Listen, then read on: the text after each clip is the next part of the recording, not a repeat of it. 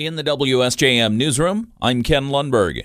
Tuesday afternoon, Congressman Bill Huizenga and Benton Harbor Mayor Marcus Muhammad toured Harbor Towers, the low-income public housing high-rise in downtown Benton Harbor. The building has been in need of a variety of repairs for years, as residents have complained about mold, flooding, and electrical issues. As the mayor and the congressman went on a walkthrough of the 8-story, 95-unit building, they found a broken elevator, locked stairwells, and an overall need for renovation. Muhammad said something must be done for the building's residents.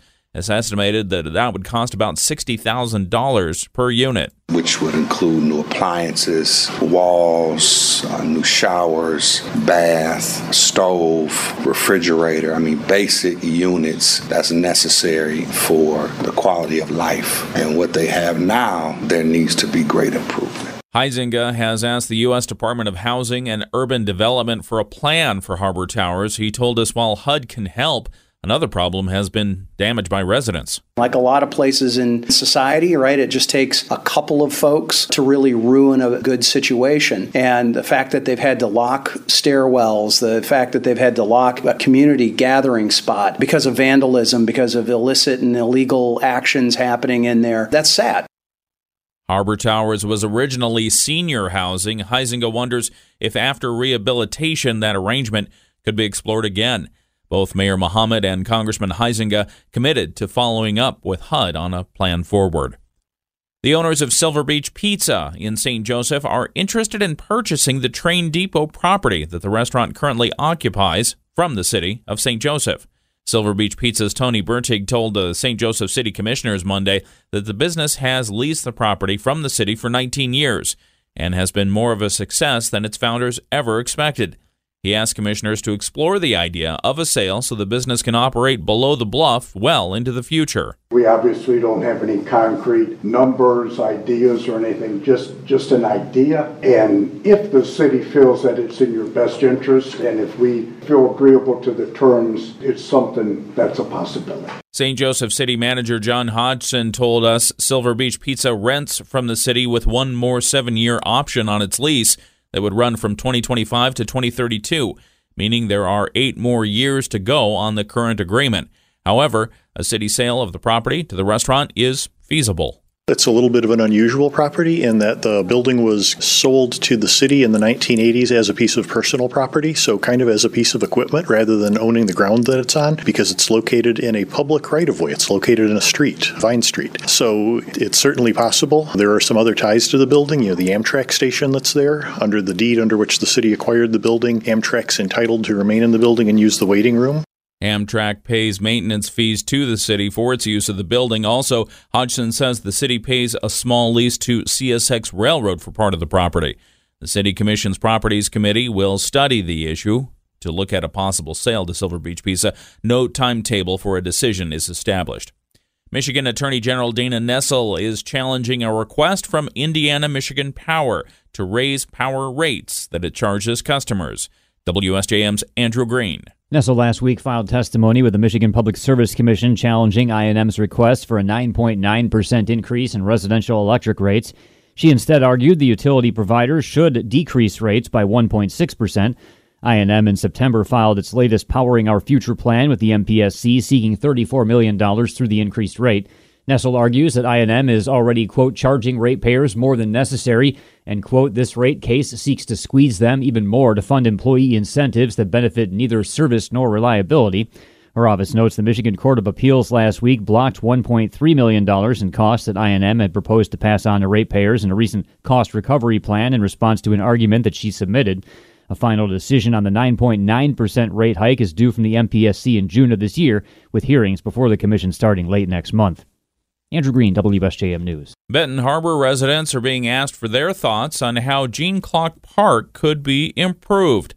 The Southwest Michigan Planning Commission's Marcy Hamilton tells us a grant opportunity has arisen for the attraction. There's an opportunity out right now that Benton Harbor can apply for up to $1 million to improve a park. It's called the DNR Spark program. They were awarded that funding in round 1 for Hall Park, and so this time the city was planning to apply for Jean Klock Park. Hamilton says the application period for this new round of Spark grants opened up last month.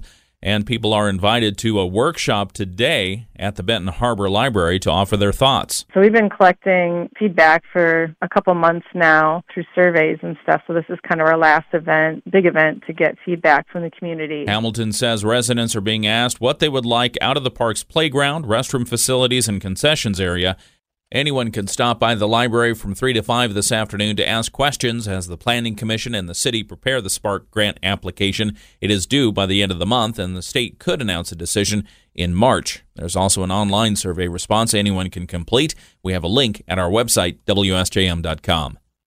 The Blossomtime Youth Parade this year will take a different route through St. Joseph. Speaking to St. Joseph City Commissioners on Monday, Assistant City Manager Emily Hackworth said the parade usually runs down Lake Boulevard, but a construction project will be taking place at the time this year, so organizers identified a different route. City folks and Blossomtime folks put their heads together, and we came up with a proposal to hold the youth parade on State Street this year, similar to what is done every year for Rain Dog Parade, similar to the Shoebox Float Parade held back in 2014. And so what we landed on was starting the parade at Bear Park. We would use Pearl from Main to Lake Boulevard and State from Pearl to the Market for staging. From Bear Park, the parade will go north on State Street to Ship Street to Port.